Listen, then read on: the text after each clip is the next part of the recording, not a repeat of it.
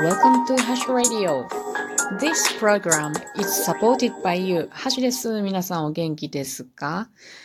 今日は驚いたことに私の新しい知らなかった才能が開花しました。いやー、わからんもんですね。私、すごい可能性の塊の人間かもしれませんね。ええ、ええ。というわけで、今日はそのことを話そうと思いますが、調子乗ってますよ。何の話かっていうとね、私ね、木を割るのに向いているみたいですよ。木を割ったんです、今日。えっとね、ラジオトークで聞いて、いただいている方はサムネイルがついてます。これね、桜の木、直径およそさんじゅっセンチぐらいの桜の丸太ですね。丸太というのが玉切りしたものですが、これを今日は仲間さんにんで割ったんですよ。この仲間っていうのは、あの、私は森林ボランティアのグループに所属しておりますけれども、その中にね、あの、綺麗な女の子がいてね、この子がグリーンウッドワークというもの、これは生木を、まあ、切ったり削ったりして、で、生活用品を作るというものがグリーンウッドワークなんですけども、これをする人でね、で、この、えっと、ボランティアグループの中で有志で、あの、ボランティアが終わった後に、このグリーンウッドワークの活動をしたい人、やりましょうみたいな感じでね、去年立ち上げてくれたんですよ。で、今日はれいわごねんどの最初の活動日だったんですね。で、あいにく今日は雨あったので、何も森林整備はできなかったけども、まあ午前中総会で終わって、で午後からはグリーンウッドワークをゆっくりできたわけなんですが、去年いちねんかんはね、スプーンを作ってたんですよね。で、今年は彼女が、あの、最初に言ってくれたんが、お皿を作りましょうって言ってくれたんですね。私すごい嬉しくって。なぜならもうスプーンは結構たくさん持っているのでね、お気に入りのスプーン、自分で作ったのもあるけれども、彼女がね、にほんぐらいくれたのでね、結構充実してるんですよ。素敵でしょおしゃれなんですよ。で、私はお皿が欲しいなと思ってたから、おう、バッチリやと思って、今日は嬉しかったわけです。で、じゃあやりましょうって彼女が言った時に持ってきたのがこの直径さんじゅっセンチの玉切りの桜の木だったんですよね。結構驚きましたね。で、今日はこれを割りますって言ったんですね。で、今日のメンバーは彼女と私と男性さんにんだったんですけども、まあさんにんで割りますみたいな感じで、で、皆さん割るって言ったらどんなものを使って割ると想像しますか？斧じゃないでしょうか。斧で割らないんですよね。うーん。くさび。あの、鉄でできたくさびにまい使ってね、このくさびを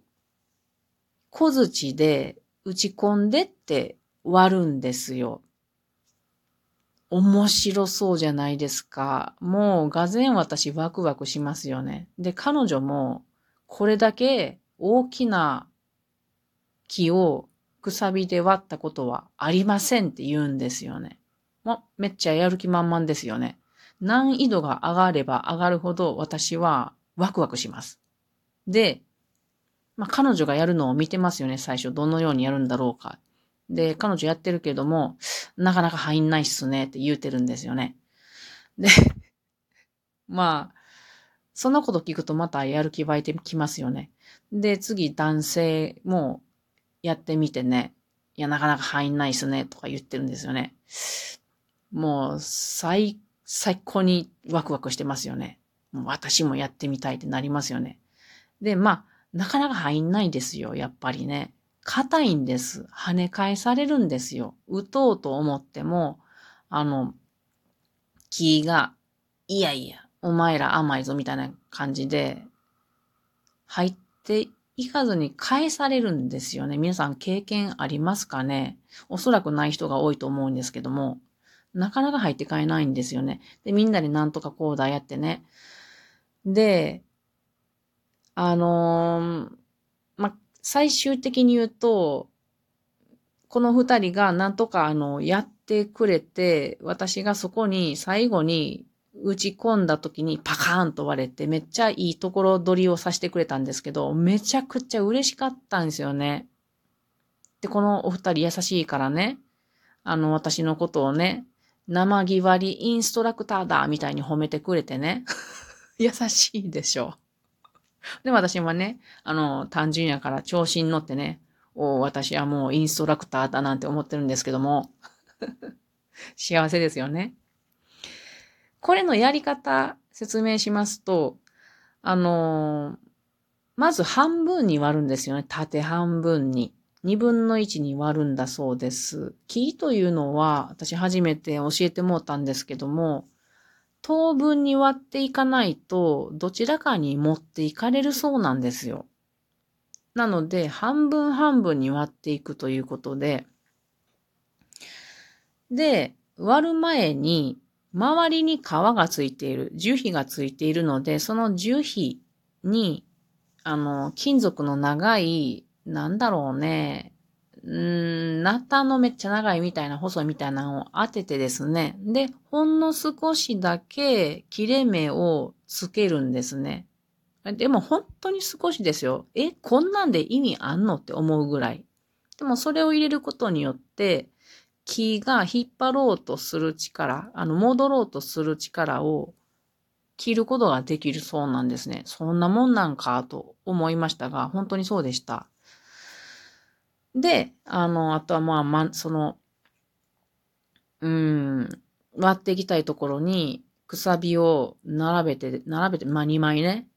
にまいこう乗せて、んで、小突きでコンコンコンって打ってくんですけれども、これがなかなか入らないのよね。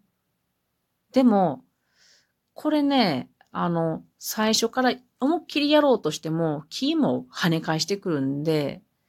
やっぱね、あの、人の部屋に入るとき、コンコン、いらっしゃいますかみたいな感じで入ってくじゃないですか。そんな感じで、木に、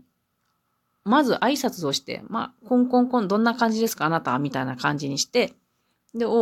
おう、俺こんな感じやぜ、みたいな感じで、もうちょっと言ってもいいですかコンコンコンみたいな感じで、あの、お互いにね、木と対話しながら、あの、一緒に、作業を進めていくみたいなことがすごく面白かったですね。彼女が前言ってたんですよね。この彼女は昔乾燥した木材、乾燥させた木材であの木工をしてた、していたんだけども、その時にグリーンウッドワーク、生木を使うものに出会った時に衝撃を受けたと。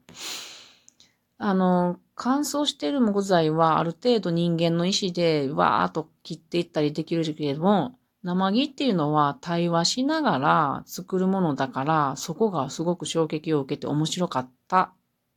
個性をよ強く感じるな、みたいなこと言ってたかな。で、それ私よく意味分かってませんでした。分かってなかったけど、今日実際に私初めてあの、くさびで木を割るっていうことをしたんですけども、それを強く感じました。だから対話して、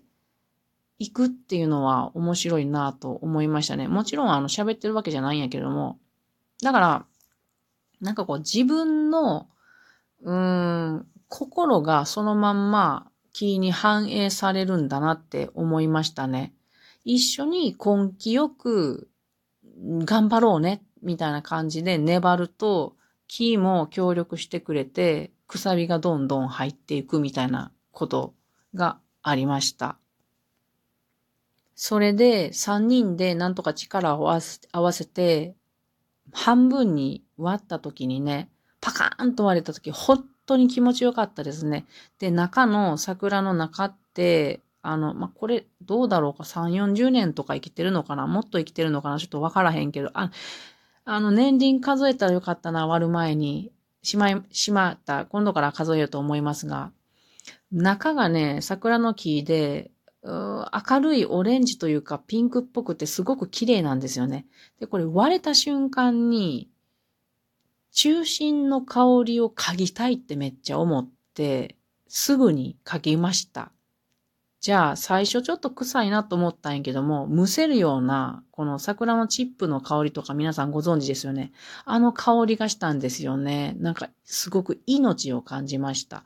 この桜の木は私たちのえー、森林整備している公園で、あの、もう悪いからと言って切られた桜だったんですね。なので、命を感じたわけです。まあ、そんな感じで、まずはにぶんのいちに割って、その後、その、それをまたにぶんのいちに割って、で、またそれをにぶんのにに割って、いくつか、あの、材が取れました。こういう作業をしているときに思ったのは、まるで、大きなマグロなどの魚の解体をしているようだな。なんか同じやなって思いました。それから、あとね、自分思ったことは、この、こ、うんと、小槌で、えっと、くさびを叩き込んでいくときに、力を入れて叩こうとしたら入ってかんなと思ったんですね。力を抜いて、